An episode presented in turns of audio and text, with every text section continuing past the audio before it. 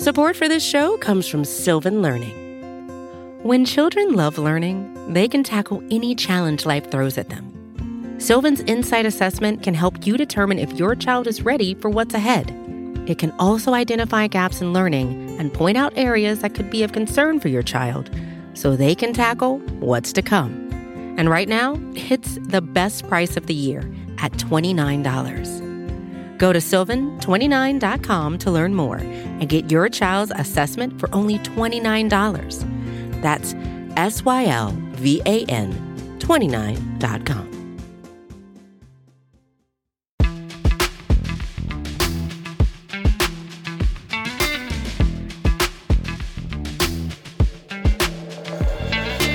Welcome back to the Hidden Yardage Podcast, right here on the Blogging the Boys Podcasting Network.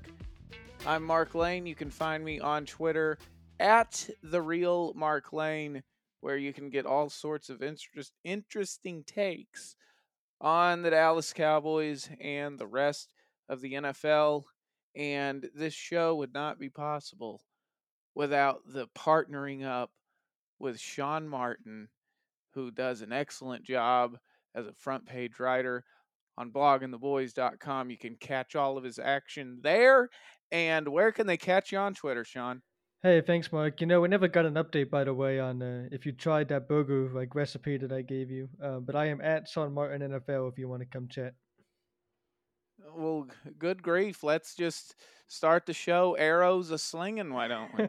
well, the only reason I bring it up is because I've been thinking about the next time I'm going to go home to New Jersey, and I'm trying to plan something fairly soon in the next month or so to go give the family a visit. And you know, I know when we did that segment, um, I mentioned a couple of things that you can probably only really find on a burger in New Jersey with the pork roll and the pork roll egg and cheese style and all that. So I was thinking about those things, and I'm like, we need to, we need to get Mark's take on the pickleless cheddar bacon, mostly I think it was burger.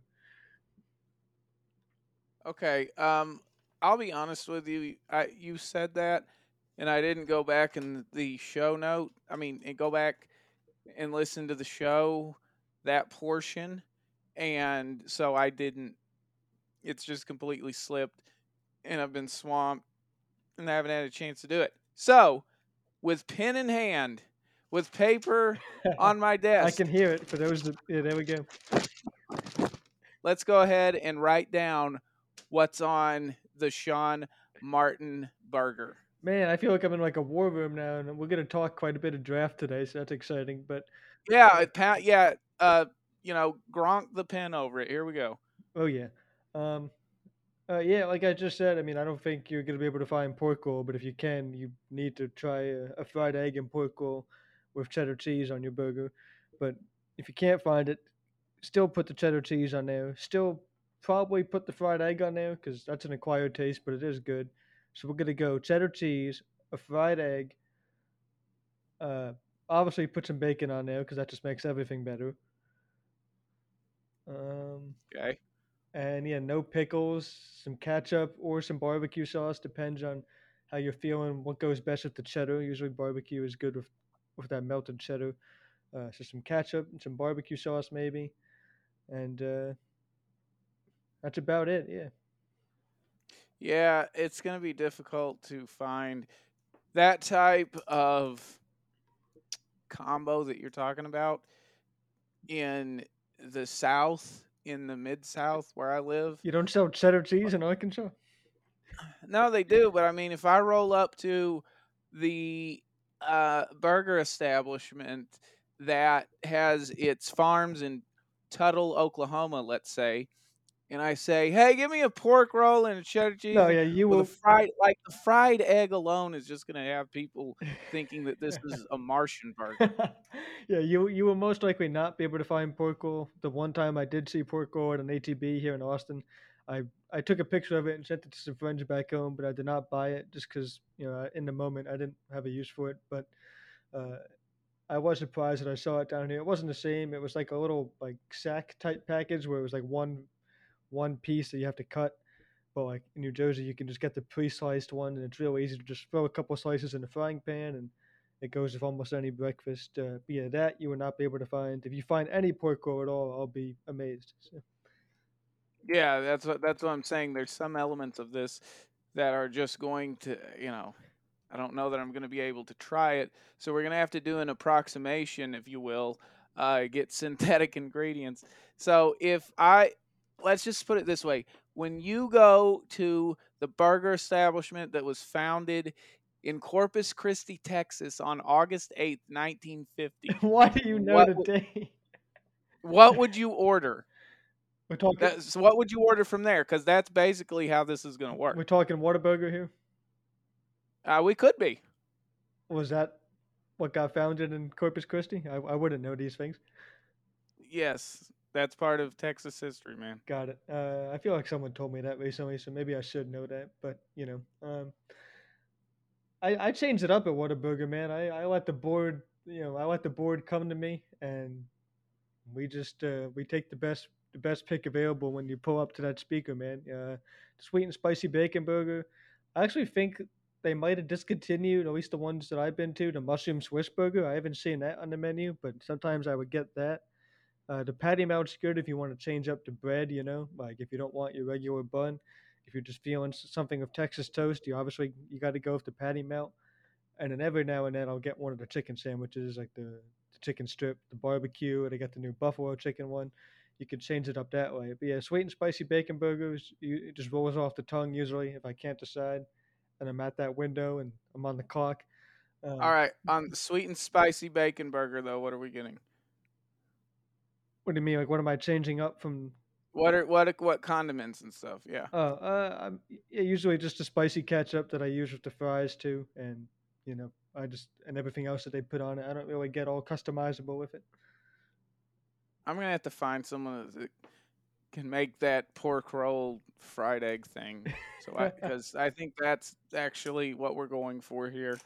So uh, yeah, that's my homework assignment for this week. Finding roll in Arkansas, man, you know we're getting deep into the off season when we make the task that hard.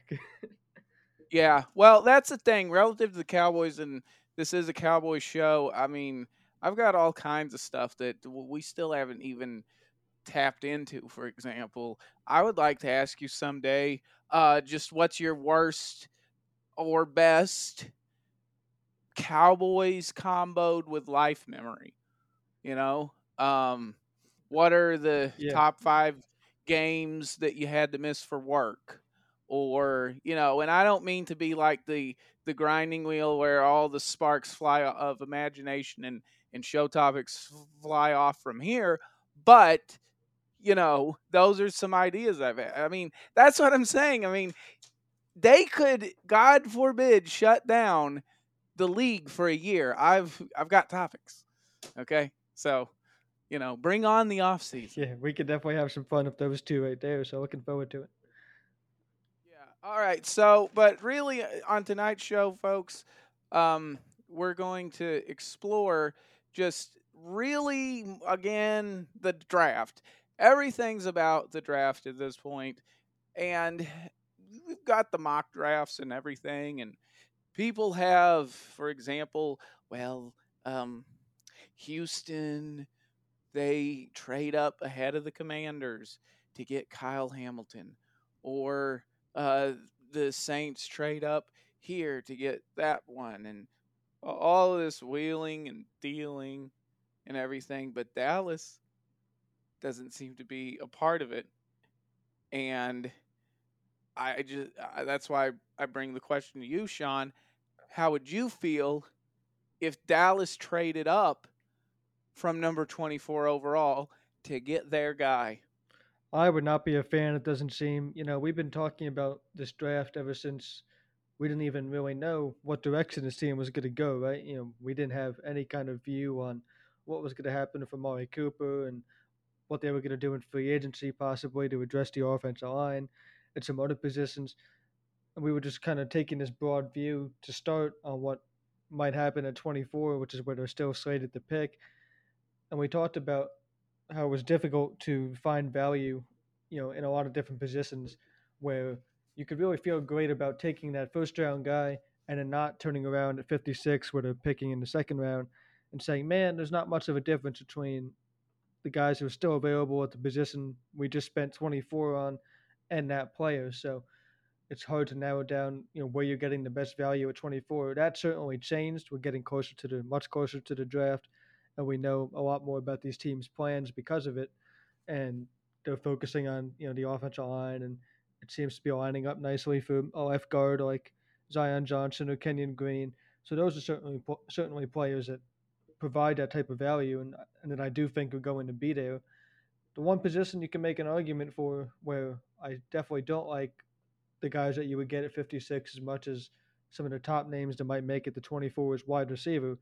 But I don't think there's anybody that you can go up for to get an even better receiver. You know, maybe Jameson Williams from Alabama or somebody else above you wants to take a risk on him coming back from an injury. But if you're the Cowboys, you're already counting on Michael Gallup coming back from injury, ACL at that. So I don't even know if Williams makes it to 24, how interested they'd be. But if a guy like Treylon Burks or Drake London is there at 24, which does still feel like a real possibility, then you can definitely spike my interest. And that's why I don't think trading up really makes a whole lot of sense right now. Yeah, if you were to trade up, let's say, without going crazy um, in terms of a first and a second, as was seen in uh, 2012 as part of the package when they went up and got Morris Claiborne. Um, you know, for the Cowboys, it, it's it's really looking like if you don't want to spend that type of capital to get your guy, according to the Jimmy Johnson trade value chart, let's say you did it, you did the first and the second, then you're looking at uh, about the 14th overall pick. Um, if you're if you just do the first and a third, you can go up to 19 with the Saints. I believe that would be the Saints' second first round pick of the draft. So, hey, maybe they might want to do it to uh, build capital and so forth. So, it's that's really what you'd have to do in order to get in the thick of things to go get your guy if like what you're talking about or they really like how things are looking or the draft didn't you know, went in a different direction, and so they may have a chance at a better pick. Um, like for example, I'm just throwing this out there. I, I don't, you know, I don't think it would happen necessarily because I think Jacksonville's crazy, and they may want an offensive lineman with um, Doug Pederson there. You got the Jets and the Giants also with twin first round picks in the top 10, and they could want to build.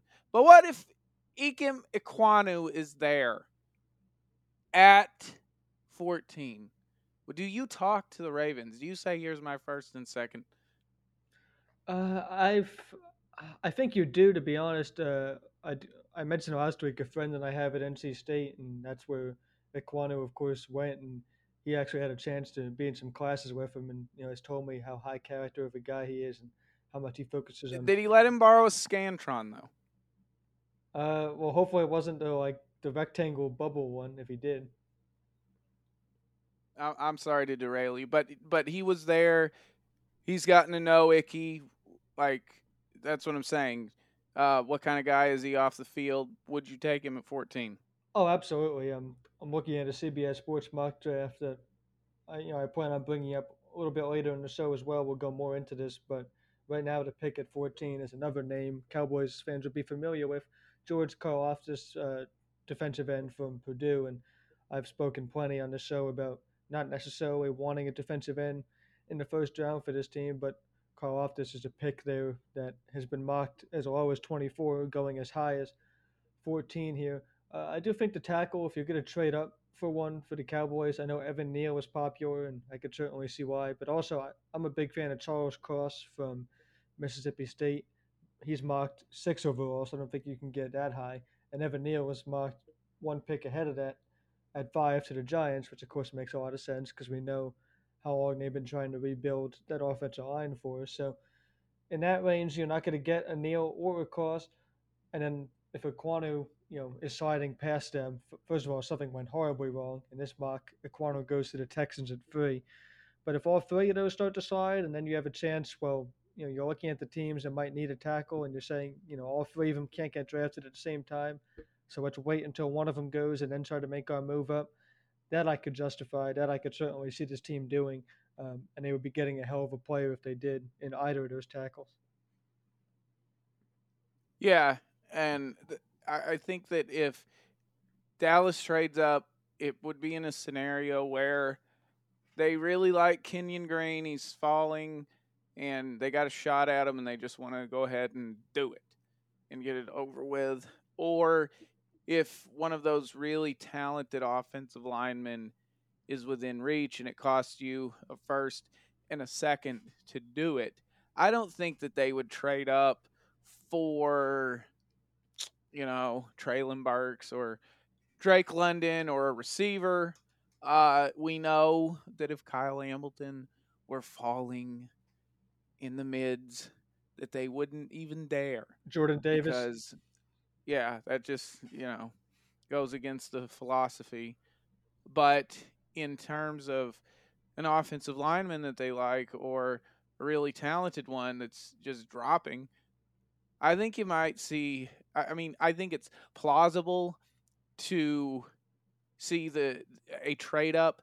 Again, the point value chart that I was referencing is based on the Jimmy Johnson point value chart that he came up with when he was doing all his wheeling and dealing back in the early 90s. So, uh, but really, a lot of people in the industry use it to just get a general idea of how much it costs to move up and move down and so forth.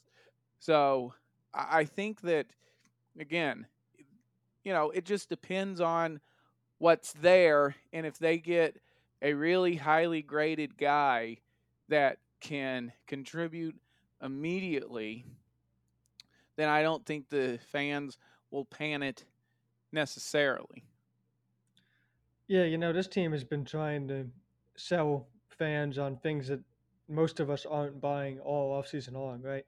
And a trade up in the draft, just in this particular class, based on where the depth of the class is and what this team's needs are, yeah, you can trust them just a little bit when it comes to you know them trying to really make this a critical draft for the for the roster build right now and banking so heavily on getting some starters this month when it's when it gets going in two weeks here.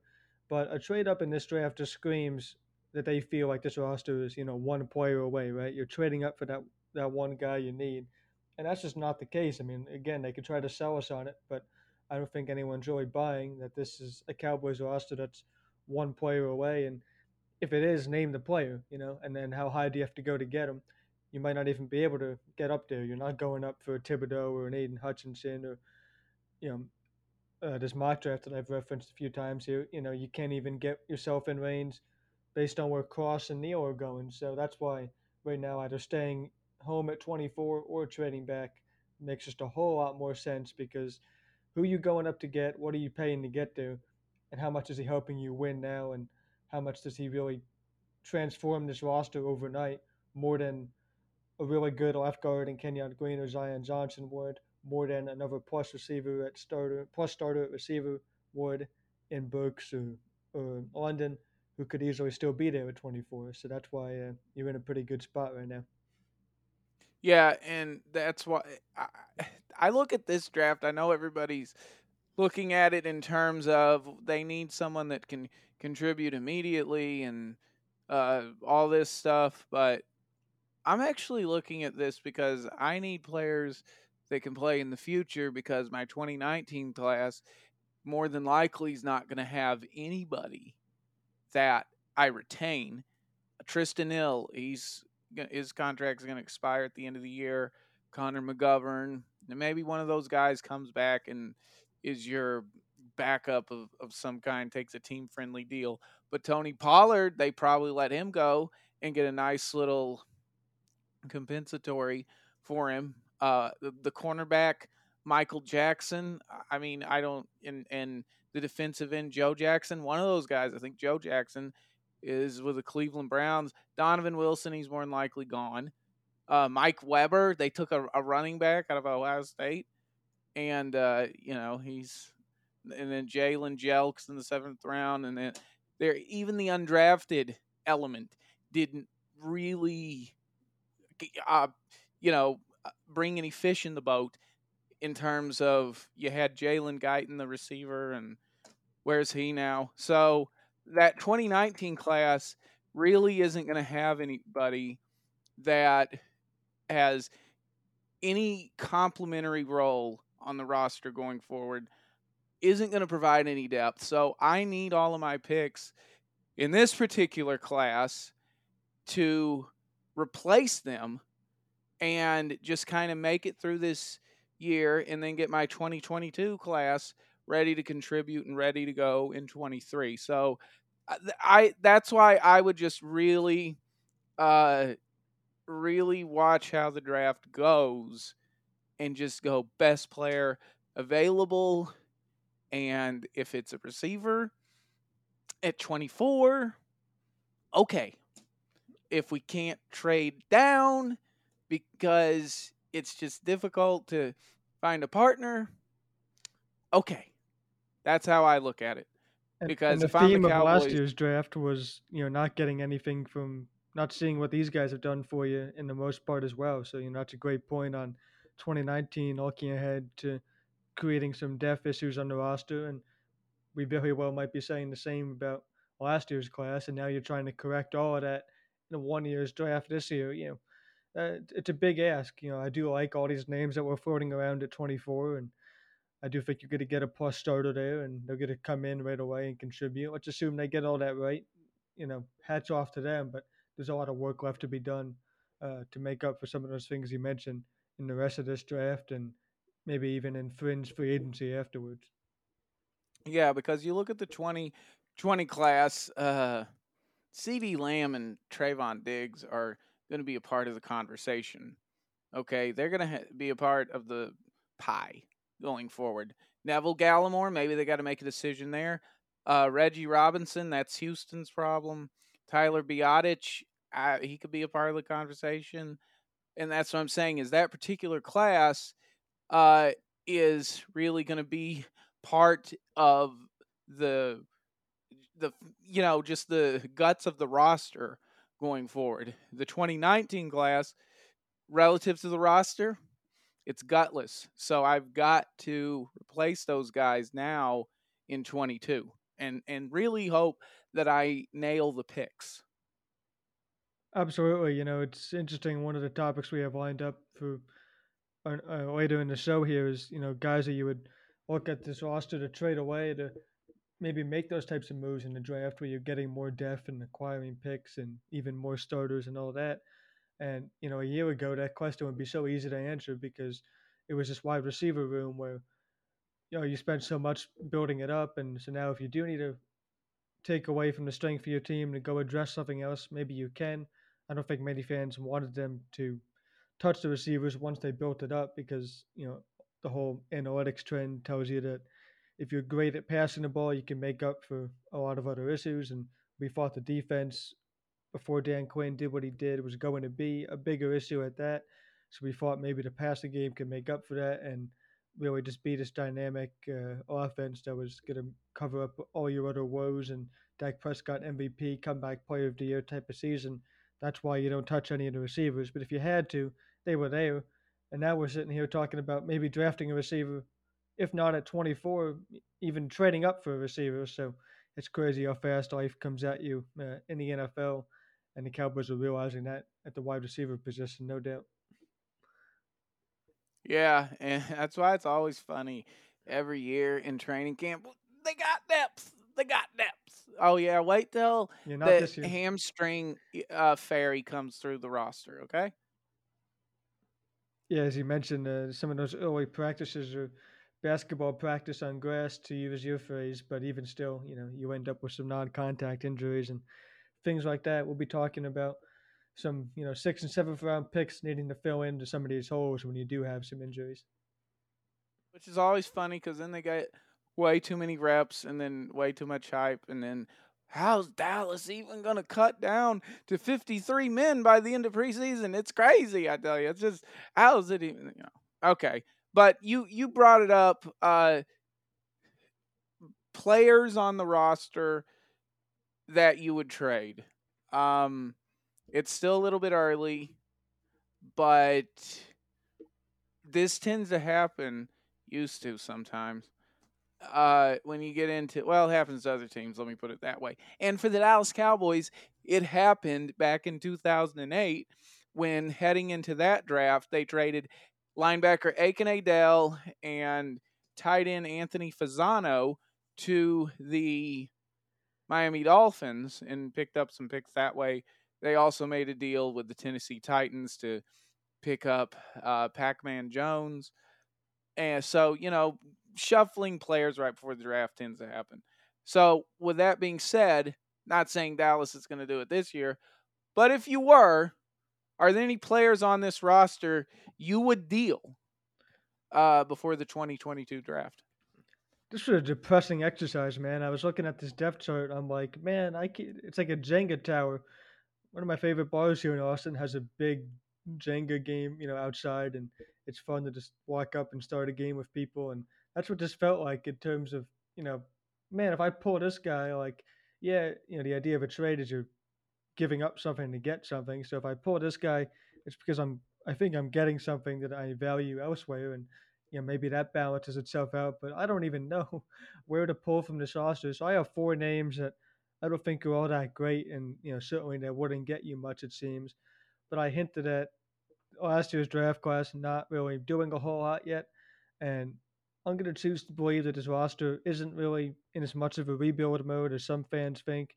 There's been kind of a divide this offseason as far as, man, what are the Cowboys even doing? Is this a soft rebuild, but they just won't use that word? or are they really still trying to stay in there with Dak Prescott and and win now, if you will? And so, I'm not a believer that a year in the system for some of these picks that didn't work out so far last year really means a whole lot. You know, this isn't the Bill Belichick Patriots. I don't think a year in Kellen Moore's offense or in Mike McCarthy's system really gives any of these guys an advantage to where you can't just draft somebody this year and say that they're immediately ready to pick up what I where the guy you're trading left off or even be better. So if that said, I have, like I said, four names. So we're going to go Matt Farniok, who only really played in that Week 17 game against the Eagles and showed a little bit into the offensive lineman is your biggest need right now. But again, you know, just a year in, in the system, give Farniok any value over a guy that you can get in the fifth, sixth, or seventh round this year. I don't necessarily think so. So maybe another team wants him to be their backup slash fringe starter. Uh, Neville Gallimore is a name I put on this list. I do like what he brings at defensive tackle. I think a lot of fans do, but I don't think he's realized his full potential. I think the hype has gotten a little bit overdone for a player that hasn't done as much as you know we think necessarily he has. And I think and another reason I think you can trade Gallimore is his defensive end group. I think it's going to be a little bit better than people expect, which means you can use a guy like Chauncey Golston and, of course, also Osa Odighizuwa at defensive tackle. So I think you're going to be okay across this defensive line if you wanted to explore a move of Gallimore and kind of sell him on his pass rush ability and give a team another pass rusher that's trying to stay in contention. Luke Gifford at linebacker, yes, he does play special teams. That means John Fassel is not going to want to let him go. But again, can you get another backup linebacker slash special teamer somewhere along the way in this year's draft. I think you can, even as high as 56, might be a spot where you, you consider a linebacker. And then Connor McGovern, you know, the writing is on the wall that this team doesn't want him starting any games this year. So, again, you need the depth, but can you get something else for him? Maybe another team sees. He's been on a couple teams already. And if there's one more out there that sees some value in McGovern and you take a flyer on an extra dart in this year's draft or another pick or something along those lines, then maybe he's the guy you consider. So I got Farniok, Gallimore, Gifford, and McGovern. Support for this show comes from Sylvan Learning. As a parent, you want your child to have every opportunity, but giving them the tools they need to tackle every challenge, that takes a team. Now more than ever, educational support tailored exactly to what your child needs can make all the difference. That's why parents have trusted Sylvan Learning for 45 years as the ultimate teammate in their child's educational journey, instilling in them a love for learning and a passion for reaching the next level. And Sylvan's Insight Assessment can identify gaps in learning and areas that could be of concern for your child.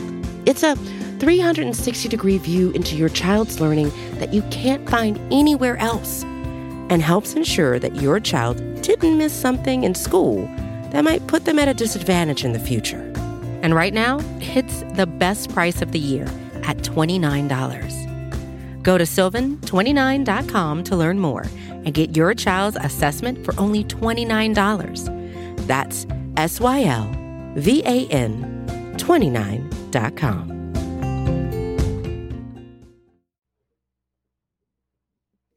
That was kind of the difficulty in this exercise was looking at guys that would have value over what you could get in the draft. Some guys that could shore up the positions for you heading in the draft so you don't need to waste any picks on that particular position. So, like you said, Farniok, I mean, is he better than what you can get in the draft? Um, there's one crossover guy that I picked, and it's Neville Gallimore. And it's for the reasons you said, is because you've got Quinton Bohanna, you've got Carlos Watkins who can play some inside, you've got Chauncey Golston who they're gonna let play inside some. You've still got a year of Trysten Hill, and you've got Osa Odighizuwa, so you there you go. I mean, I can effectively find someone who can replace Neville Gallimore. I got a little depth there, so I can afford it. Plus, he's also let's see, he's twenty twenty, so if the team gets him, they get two more years where they have to negotiate with him.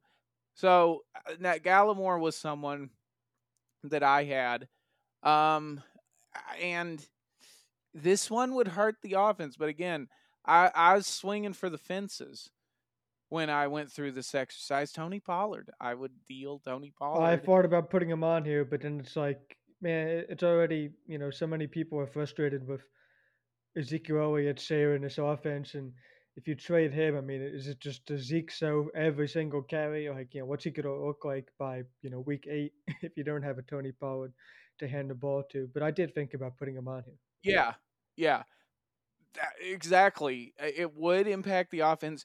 Now you're the team that has ambiguity at running back, and you're really hoping that you know Ryan Nall is gonna take the carries and Jaquan Hardy, but but or that you get an undrafted free agent and he does a great job. But again, like I said, I wasn't, you know, um, going with, uh, yeah, I wasn't uh, playing it close to. Uh, okay, what's the analogy? I wasn't basically. Uh, I was putting all the chips on the table. There we go. You know, to make it fun. So You- that's what I said. You Tony definitely, you definitely got to give up something to get something. I mean, I see like Yeah, that's what I'm saying. Now, if I get Tony Pollard, I get a good return on him. Watch this one though, Sean. This one's crazy. Terence Steele, trade Terence Steele, and then what are you doing now? What are you doing at your bookends? And oh my gosh, the right tackle. So If now you we're get trading enough up of- for the Quan Wu Neal or Cross. That's what I'm saying. You get enough of a flip on Terence Steele, and then I get a tackle that I can kick out to right, and is also my transition for Ter- for for Tyron Smith But how much? when how much? Father Time finally, uh, you know, uh, but that- that's why you have. Steele. Like I mean, that's why you have a guy already here, so that you have that depth when you have to move on from Tyron. But how many? You know, it's so frustrating because how much time can you spend in one off season chasing your own tail, man? Like, you know. It's like, oh, we traded Amari Cooper, so now wide receiver goes into conversation to 24. Oh, we just traded Terence Steele, so now we have to immediately draft a tackle. Like, what are you doing? Yeah, Uh, well, Josh Ball though, oh, because don't, I'm don't give me banking Josh on Ball. Josh Ball to take the to take a step. He's done Um, nothing. Well, yeah, he's done nothing to this point. So that's what you do. So what is that? That's the three guys. So my fourth guy, eh, that one is where it really gets hard, is because they're, you know, and I did, and this is goofy, but I figured, but again, This is something you would do at the end of preseason when somebody's quarterback room has just been hit with injuries. It I don't think it works now because the upside on uh, the quarterbacks in the draft is better than what's on tape with Ben DiNucci, but I would try to trade Ben DiNucci.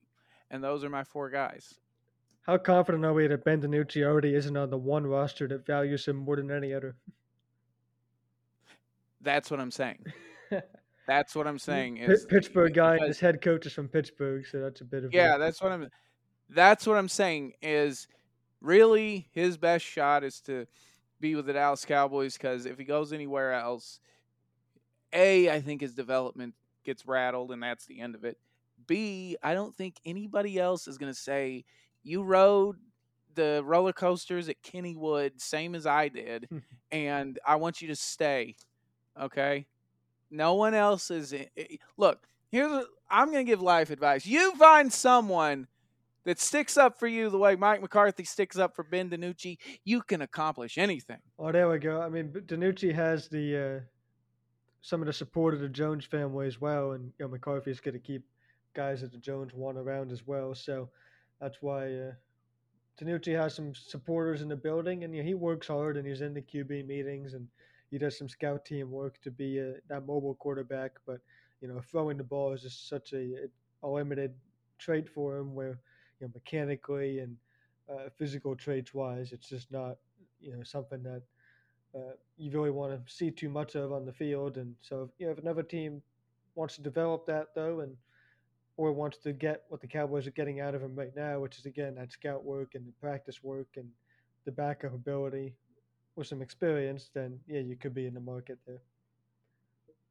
Yeah, like I said, this particular exercise, this particular year, this situation, you know, it's kind of like pulling up to your favorite drive-through and there's a beef shortage and you just settle for the chicken products, okay? When really what you got to do is go to the next drive-through with you know, beef products in order there, just not settle or really force anything, which is what this would be. But hey, you know, it's a podcast and we're allowed to have fun and we just did and uh Sean said that I uh, that I had a stultified idea by trying to trade Terence Steele. Are you throwing shade on the burger? Are you throwing shade on the honey bar? Let me get this right. It's honey barbecue chicken strip sandwich, right? Yeah. Uh, no, I wasn't. I was throwing shade on my own ideas. Gotcha. You know, it, it was a depressing exercise. Like I said, there's just not a lot of strengths to pull from on this roster. We don't immediately create another need and they sure have enough of those right now. And like I said, it's so fascinating because last year we'd be sitting here saying, "Oh, it's easy to pull from this great wide receiver room," and even that would be met with some hesitancy because you want the receivers to be one of the strengths of your team in today's NFL, and they certainly had that, and that's not even the case anymore. Yeah, and it's not even a case where it's, well, who cares who the receivers are? Their offensive line is just the Great Wall of doubt. No, it's not really. It's kind of like, you know, the picket fence of Dallas or something. Um, it's just, it's not what it was, but it's still an effective barrier. And uh, yeah, I, that, but still, uh, you know, those are the guys that I would pick. And I think your philosophy, the way you approached it, is what you may see from Dallas. Like I said, when they're cutting down to their 53 man roster by the end of training camp. Yeah, they'll be looking at this and, you know, taking a linear approach at every position where it's like, hey, is this guy better than what we currently have? Is this guy that we drafted able to step in and fill this role so that we can move this, you know, player for another situation or another pick or what have you? So, you know, those those decisions are coming very soon and they're going to be very important because you don't have a lot to work with from last year's draft class, so it's going to be a very you know democratic process, if you will, where you're going to have a lot of fresh faces from this year's class in here, and you might be asking a lot of them. You know, certainly whoever you draft at 24 is going to step in and be a starter. We all think right away, and even at 56 too. So, but beyond that, you're going to be looking at these guys to really uh, push some guys, some other guys off the roster almost immediately, and that's typically not how the Cowboys have operated in roster building. But you know they've hit this point because of some of their own mistakes and some of their free agency decisions and things like that. And I don't think they should be scared of having to go that direction. They do trust their draft room more than almost any other team. So if that's the case, you know, part of the draft process is admitting when you're wrong and knowing what you got wrong so you can learn from it. And so they'll do that and take a look at some of these down the roster guys. And if it's someone they drafted, say, hey, we got his replacement this year. Let's go ahead and move on and, uh, you know, take a look at this guy that we just got on a rookie contract who can go fill that job. Yeah, part of the draft process is admitting you were wrong. So, Sean, I have to ask you who are some Cowboys that were drafted that you were totally wrong about? So, again, I got four names on this list. They're all kind of here for different reasons, which is interesting. But I'm going to start with a name that I think should be on every Cowboys fan's list if they were going to do this exercise. And that's, of course, Micah Parsons, because nobody saw him being just this insane pass rusher slash linebacker slash Swiss Army knife uh, type of player. You know, that I wasn't even sold that he'd be, you know, a justifiable first round pick type of player. Um, I did see, you know, some linebacker skills with him, and I had some questions about some other parts of his game. But the way he comes off the edge and man, quarterbacks like they didn't realize last year. I don't. Maybe this will change this year. We'll see. But like it was amazing to watch quarterbacks like wouldn't be able to tell that it was Parsons who has the speed that he does.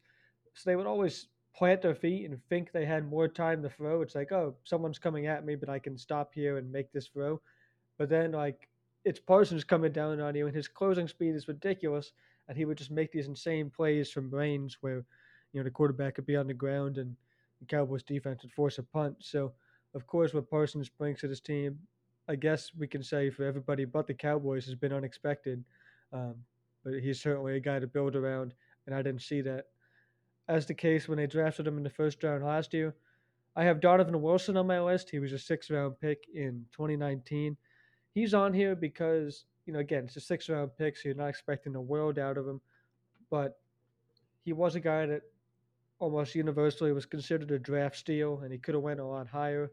And I thought the coverage skills would be better with him. That's why he's on this list. You know, he has contributed. He has found his role as a safety here. He hasn't had much help as far as teammates into position, you could say. But his kind of his best role has been down in the box a little bit, which I didn't really see on his tape there at Louisiana Tech. I, I thought you could transition his game to be a lot better in coverage, uh, which hasn't really shown with the Cowboys. That's why he's make, he's on my list. Leighton Vander Esch, I was in person at AT&T Stadium when he got drafted in the first round of 2018, and it was the the writing was on the wall for the Cowboys to make Vander Esch a first round pick if he was there, so it certainly wasn't a surprise. I spent hours trying to watch his tape, trying to see what they might, what the Cowboys saw in him, and at least his rookie year, he proved us all wrong. Those of us that doubted him, at least, and I have no shame in saying I was one of those people. So I did not really see a great play with Boise State and Leighton Vander Esch. Of course, he's had some struggling years with the Cowboys as well, but the way he came onto the scene in 2018 uh, gets him a deserving spot on the list. And then Ryan Switzer going all the way back to the fourth round of the 2017 draft. I was a huge fan of Switzer's game coming out of North Carolina, and it just never really worked out here in Dallas.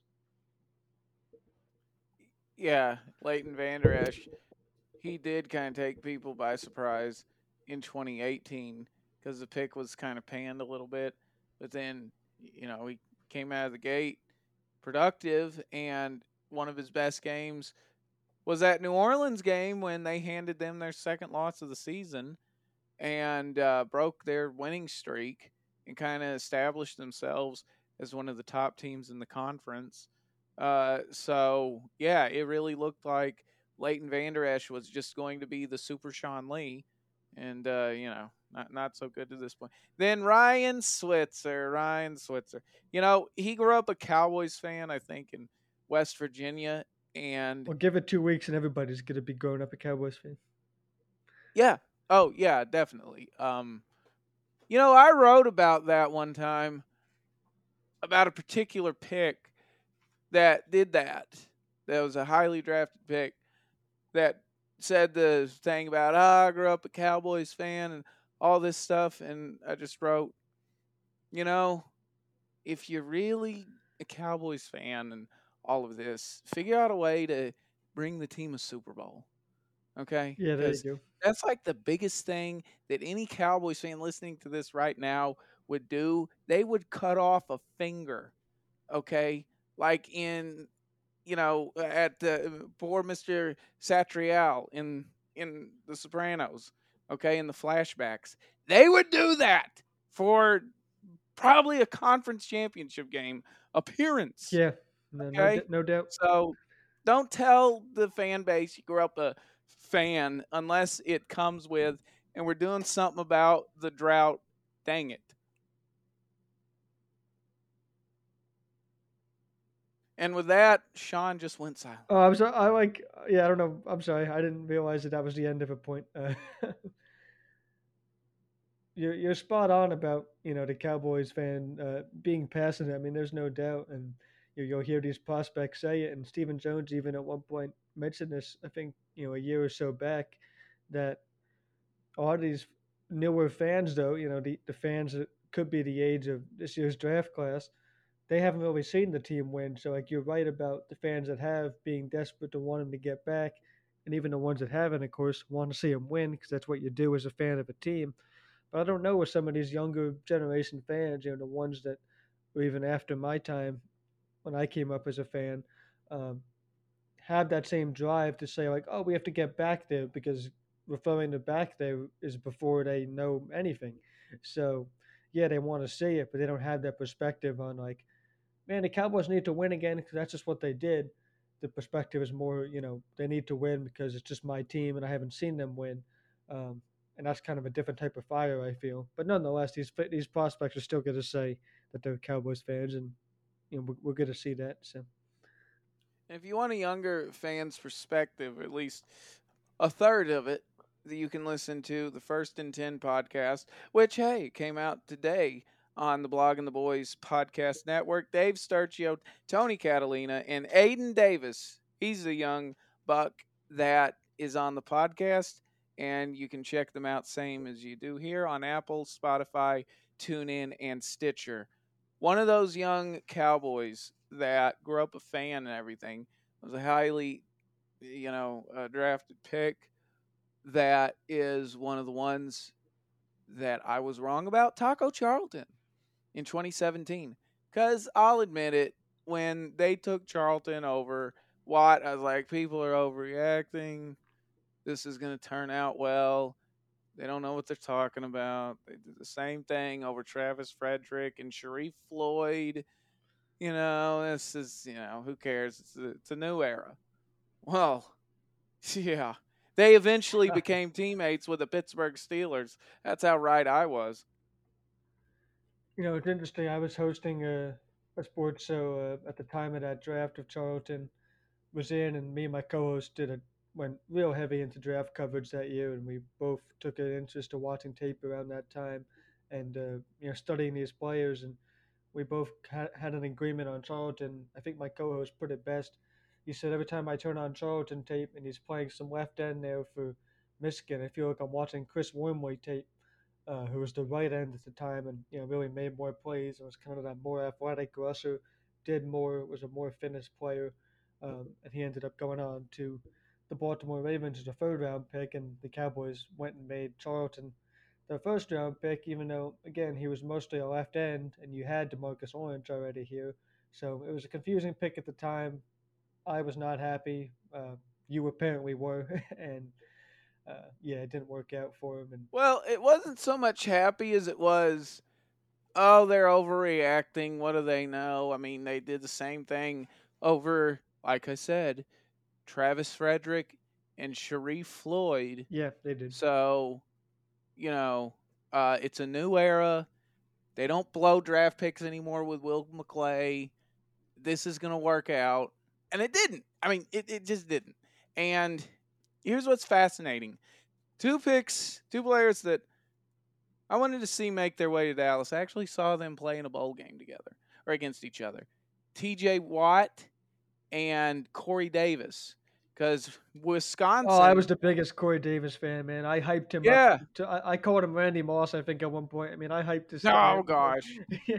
Oh, that is embarrassing. I I'm not putting you down. I mean, I got some on this list that are embarrassing too, but I mean, that's what I mean. Like, people thought Corey Davis was going to be something, and he just didn't manifest with the uh, Tennessee Titans.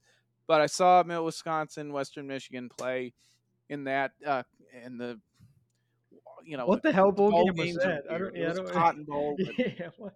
it was like on January 2nd. So the 2017 Cotton Bowl. So there wasn't one in 2016. There was just 2015 and 17. Or... Anyway, um, next one, Felix Jones for obvious reasons because Go Hogs, baby. was, yeah, because he was from Booker T. Washington in Tulsa, um, where I, you know, went to college just outside of uh, T Town. Also, he was an Arkansas Razorback. I thought he was going to have a thousand yards a couple of times in his career and propel Dallas to a Super Bowl. Okay, I had high Whoa. expectations Felix Jones. Remember the Wildcat he used to play? Uh, yeah, that was actually Tashard Choice. That was in the Wildcat. Oh, they, But, they, they, yeah, no, he was in the snapped it to Jones a formation. Yeah, they. Yeah, he didn't. Yeah, but it was per, in 09, Tashard Choice took those snaps. It was called the Razorback package, I think. Mm, yeah, yeah. Here's what's funny about it is at Arkansas under Gus Malzahn, they called that the Wildcat when it was uh, he was the offensive coordinator when they should have called it the Wild Hog right there. You know The what? Wild Hog gets everybody Kentucky's fired up. one of our rivals. Yeah. What are we calling it the Wildcat for? And the LSU and all this stuff. Why are we calling it the Wildcat? Call it the Wild Hog, for goodness sakes.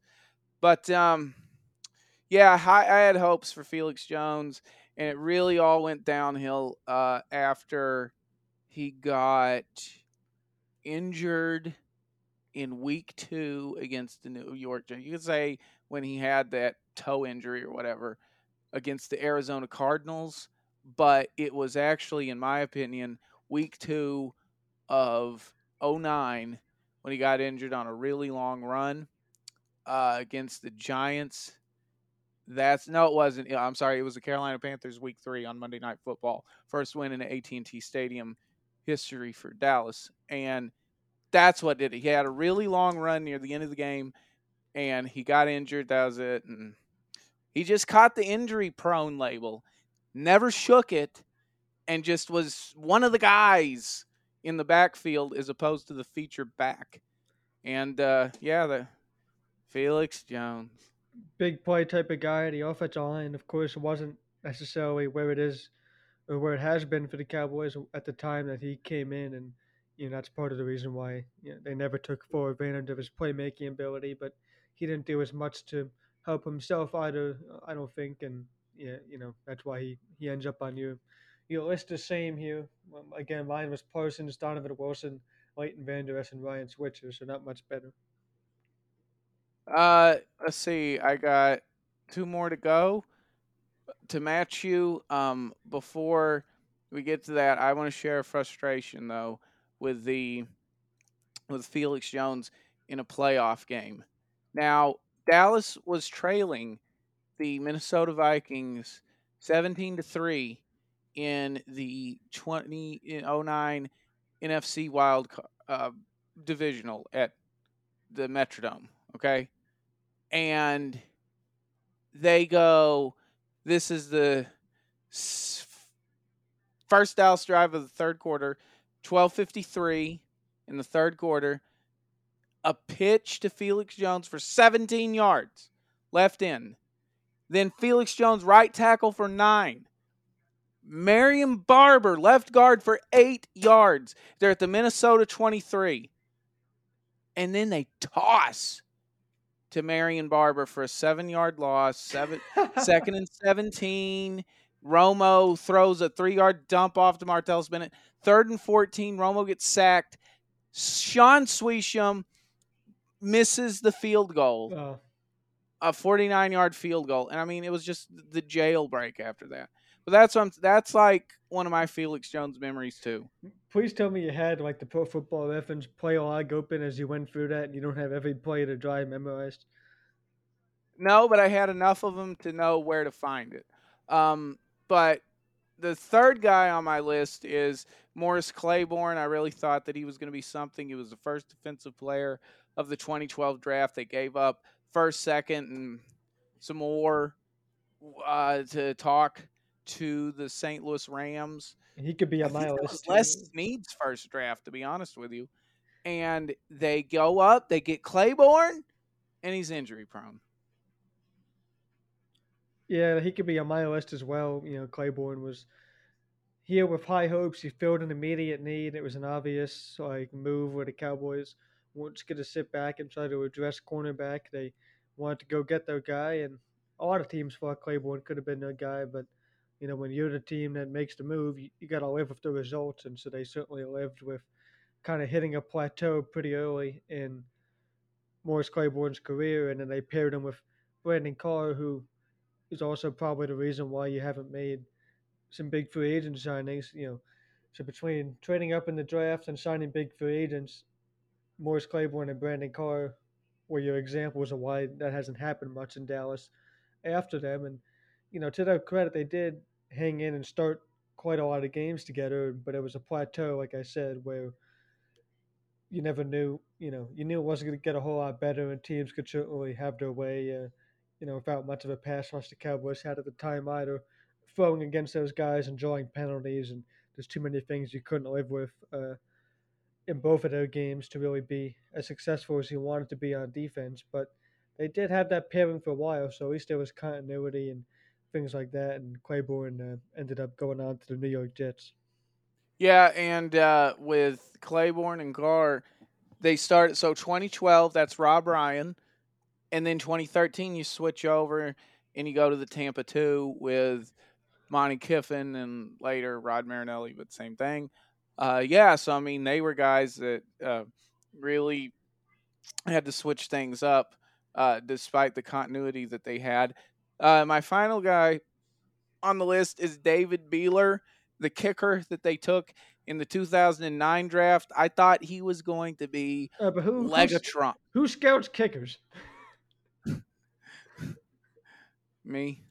I, I, I, I, thought he was. I thought he was going to be Legatron. I thought that he was going to be a dynamic special teams player. Uh, you know, the gunner and all that. You get you I get what you deserve for scouting a kicker beyond just yeah beyond just pulling. Hey, I wanted no. Hey, I wanted Mason Crosby. No, you didn't. In 07. No. I wanted him in 07. And when the Packers got him, I thought, well, dang, I guess it's more Martin Gramatica. You know, was hey, okay. Well, hey, I don't this, think he broke anything. But this team needs a kicker in the worst way, way right now. So apparently, you're watching a lot of kicker tape. Who can uh, who can I get on this on in my? Mind? I mean, somebody's got to. Um, but yeah, that was my guy, and then you know, I I remember. You know, he just couldn't make field goals, and that's kind of what does it to you. I had a big Google spreadsheet that I did all my draft rankings on for 2018, the year I attended the draft, and it was a collaboration with a friend who I attended the draft with, and he went in there one day and we had like a whole we got pretty into it. We had like a little color code system for the tags. You know, green was the first round, and I just think and it was like red was the third round or something. It was just random colors beyond green being the obvious choice for first round, and I think red was fifth round because just to make the board look nicer, my friend went in there one day and he had he had the editing access on the spreadsheet, right? And he he just looked up the kickers and basically just copied and pasted all the kickers and put them all with a fifth round tag. And it was a public seat. We had a link to it where fans on Twitter could hit it and see it and you know take a look at our rankings. And I remember we got a reply one day just are those are those kicker grades, Sean? And I had to tag my friend back into the into the thread. I'm like, yeah, it was Nick who did it. It wasn't me. I didn't grade the kickers. Yeah, now actually we know it was me. Um, so then an honorable mention is Matt Johnson, the fourth round safety they took, I believe. Unicorn. 20... Huh? He's the unicorn guy. That was his nickname. Yeah. Oh yeah. Okay. Now watch this though. This is the only reason why I mention it is because he was struggling. Let's see. Uh, yeah. Go going into 2013. Okay. So he missed his rookie season because he had an injury and all this kind of stuff. And so I go. I get credentials to go cover that the home run derby thing that they that the Cowboys used to do for the Salvation Army. We'll see if they bring it back this year.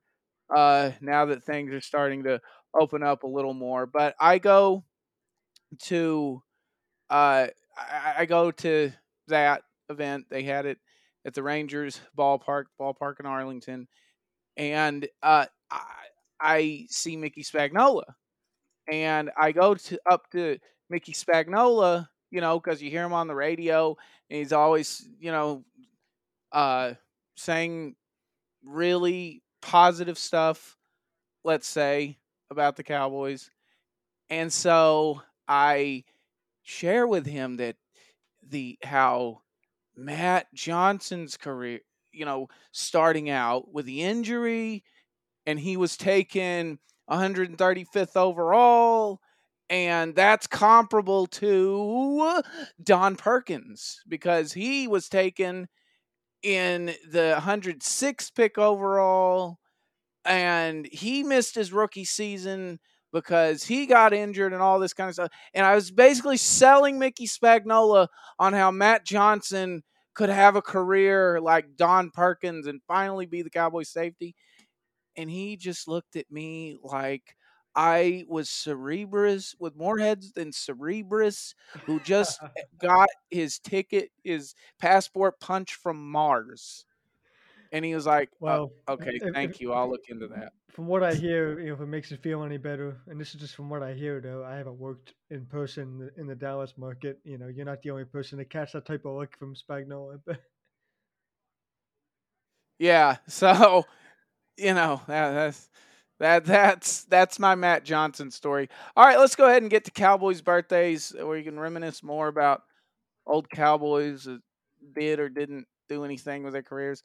Uh, Kenny Gant, he's on Monday, turns 55 years old. The Shark, he won two Super Bowls with Dallas. He was a key special teams contributor, played safety along with Bill Bates.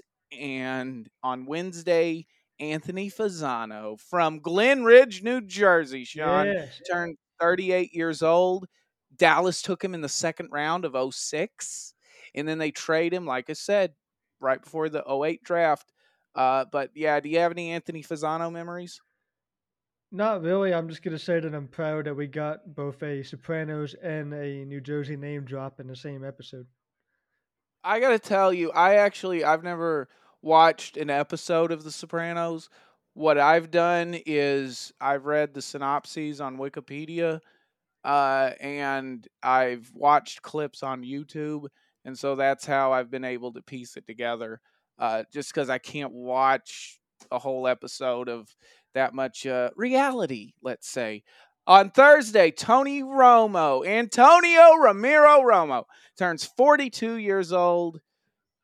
Uh, what's your best Tony Romo memory? Oh, that's an impossible question. Um, All right, let me, let me. What's your best like in person Tony Romo memory, including a game you saw that he played live? Like in person, being at a game. Um,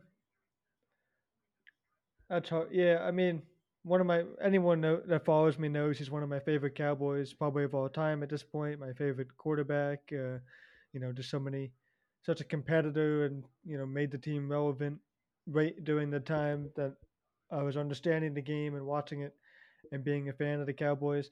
One of my college uh, sports media professors, um, you know, knew I was such a big Cowboys fan, of course, and the day after his press conference where he basically, you know, said that Dak Prescott deserves to be the starter going forward in 2016. The day after I had her class, right?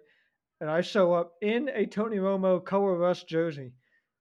And I don't think she, I think she was going to do this regardless. He definitely had it planned. But I was sitting right in the middle of a very small classroom, real intimate class. And she pulled up DallasCowboys.com on the projector and made me sit through watching most of that press conference again, and then give my thoughts on it to the class. And it was a that's a, so that's a horrible memory. I know, I know you asked for a good memory, um, but that's a that's a bad note. But nonetheless, uh, yeah, happy birthday goes out to Tony Romo because without him keeping the Cowboys relevant, you know, I'd still be a fan, but it'd be tough to say, you know, man, I almost have no good memories. But thanks to him, uh, you know, there's a lot of good moments that you can remember. The the drop snap against the Giants where he picked it up and threw the game-winning touchdown. I was watching that game with a Giants fan, so he was very, very upset, and I was in jubilation. So that's one that I remember, um, and the list goes on and on. By the way, that was week one, 2015, and Brad Sham missed that particular broadcast. Oh, really? And Verne Lundquist filled in. And normally I'm the type of guy that I'll be honest with you. If it's there's okay, how do I say this? Um when the A team on Fox or really any team just in general on television, I mute it and I turn on Brad and Babe. Um and one of the but there's very few that make me turn down Brad and Babe and that's Alan Chris and Jim and Tony. Well, on week one, oh, uh, 15, I turned down Alan Chris for Verne Lundquist and Babe because I had to hear Verne Lundquist do a Cowboys game live. And that was just so amazing to hear him do that and then get to call a Cowboys comeback of which he called many with with Roger Staubach. Anyway, it's just it goes on and on. I mean, it's always like at the end of the podcast that's really when all the memories and everything get flowing. So let me get. There's really too many Romo memories that I've got, um, both in person, the games, and so forth. So let me think of. All right, I'll tell one. I'll tell one. First time I met Tony Romo was at the Salvation Army thing where they go to the Carr P. Collins Social Service Center in Dallas on Harry Hines Boulevard right across from Parkland Hospital, and they all, you know, it's like the Monday, 10 days before Thanksgiving type of thing. And they always serve the Thanksgiving meal to the clients there. I was with Jordan Ross. This was, he was like my photographer. And we go there, and I get a picture of him and Romo. And that was cool because I made sure, boom, at least uh, Jordan gets a picture with Tony Romo, you know. So that that's my memory. All right, moving on. Saturday, just for the lulls, Cletis Gordon. Cletis. Uh, he played for the Cowboys in 09 as a cornerback. He turns 40 years old. And also on Saturday, as a cautionary tale to why you cannot blow the draft and you have to value the draft picks no matter what, Jason Williams, linebacker, played with Dallas from 09 to 2010, turns 36 years old. He was part of that horrendous draft where Dallas didn't even pick until the third round. And it was basically the special teams draft, and none of those guys remained. And if you want to hear talk on this network to try to identify who can help Dallas this year, listen to Talk in the Draft with Connor Livesay and Mark Schofield on the Blogging the Boys podcast network. You can find it same as you can find the Hidden Yardage podcast on Apple, Spotify, TuneIn, and Stitcher. Yeah, those guys are both real plugged into the draft, and we're getting close here, and we're getting a real close picture of where the Cowboys might go. So if you keep following the breadcrumbs and take a listen to that show, I think you're going to be in a really good place come draft night. Follow the, is that like another scouting term? Follow the breadcrumbs. No, I've, have you never heard that before? No, I was just wondering. I've heard it relative to Hansel and Gretel, but I was wondering if it was like another scouting term. Challenge accepted. I'm trying to work that into a scouting report, though. I will. If you read my work at bloggingtheboys.com, I promise I will. I, I will do my best to work a follow the breadcrumbs into there. You know what would be great is if you found phrases from fairy tales Eh, you know, Mother Goose tales and so forth, and you worked them into scouting reports. I think Dane Brugler has done that a few times. Maybe not like fairy tales, but there was like a couple of times where you know his draft guide is like you know six hundred damn pages or something. So you have some wiggle room to work a line in there or two as an Easter egg if you want to, and he's done that before just to see like the diehard fans who might find it, and then when they do, they'll you know put it out on Twitter. And I forget what the line was one year, but he definitely worked in some. I think it was like the guy that he wrote right after one of his kids was born, and the line came from one of like the, the books that he would read the kid at night. Uh, and he was like, "Yeah, I just spent way too much time with that book when I had two crying babies here." and so that's why it ended up in one of the scouting reports. So stuff like that, uh, you know, does make its way in the draft season. Yeah, yeah, that'd be great. Uh, all right, Sean, let's go ahead and wrap it up here. You can follow me on Twitter at the real Mark Lane. Where can they follow you? At Sean Martin NFL. Uh, as always, appreciate all the fans that have been along for the ride over there. You know, I posted on my Instagram the other day, and uh, you know, I, d- I did the little connect to Twitter thing, even though that doesn't really do anything for Instagram. But nonetheless, I posted that this past week or so marks uh, one year for me being here in Austin, Texas, and it's been a year full of a lot of different change, of course, and a lot of growth with different things. And I didn't come down here with the goal of getting back into doing any type of Cowboys media work. You know, I had a feeling some people like OJ were going to reach out and try to get me to do it once I came here, but it wasn't my goal like oh i'm doing this because i want to do cowboy stuff again but i let it come to me and you know seeing the passion that rj had for trying to get me onto a onto the staff here certainly helped make my decision pretty easy for me in terms of wanting to do this and this podcast has been a lot of fun so over on twitter you know i, I know i have fans that have been following since i still did this from all the way in new jersey and and so now we're building the following here in texas which is pretty cool as well so at Sean Martin NFL, and uh, let's get this thing ready for the draft. Yeah, he let the board come to him with regards to his life. Um, you you can hear me this Tuesday on the BTB Roundtable. Again, it's going to be a hog, a longhorn, and two Aggies on the BTB Roundtable. You can catch on all the Blogging the Boys uh, channels. And uh, Oh, we got we got to get another Longhorn in there, man. I can't let the Longhorns get outnumbered by the Aggies. Hey, uh, look. I'm looking at the spreadsheet now. Ninth, the April 19th. I'm signed in for that. There's two open slots. Yeah, I might have to hit up RJ and get in here. Yeah, yeah, definitely. Okay, all right. So there it is.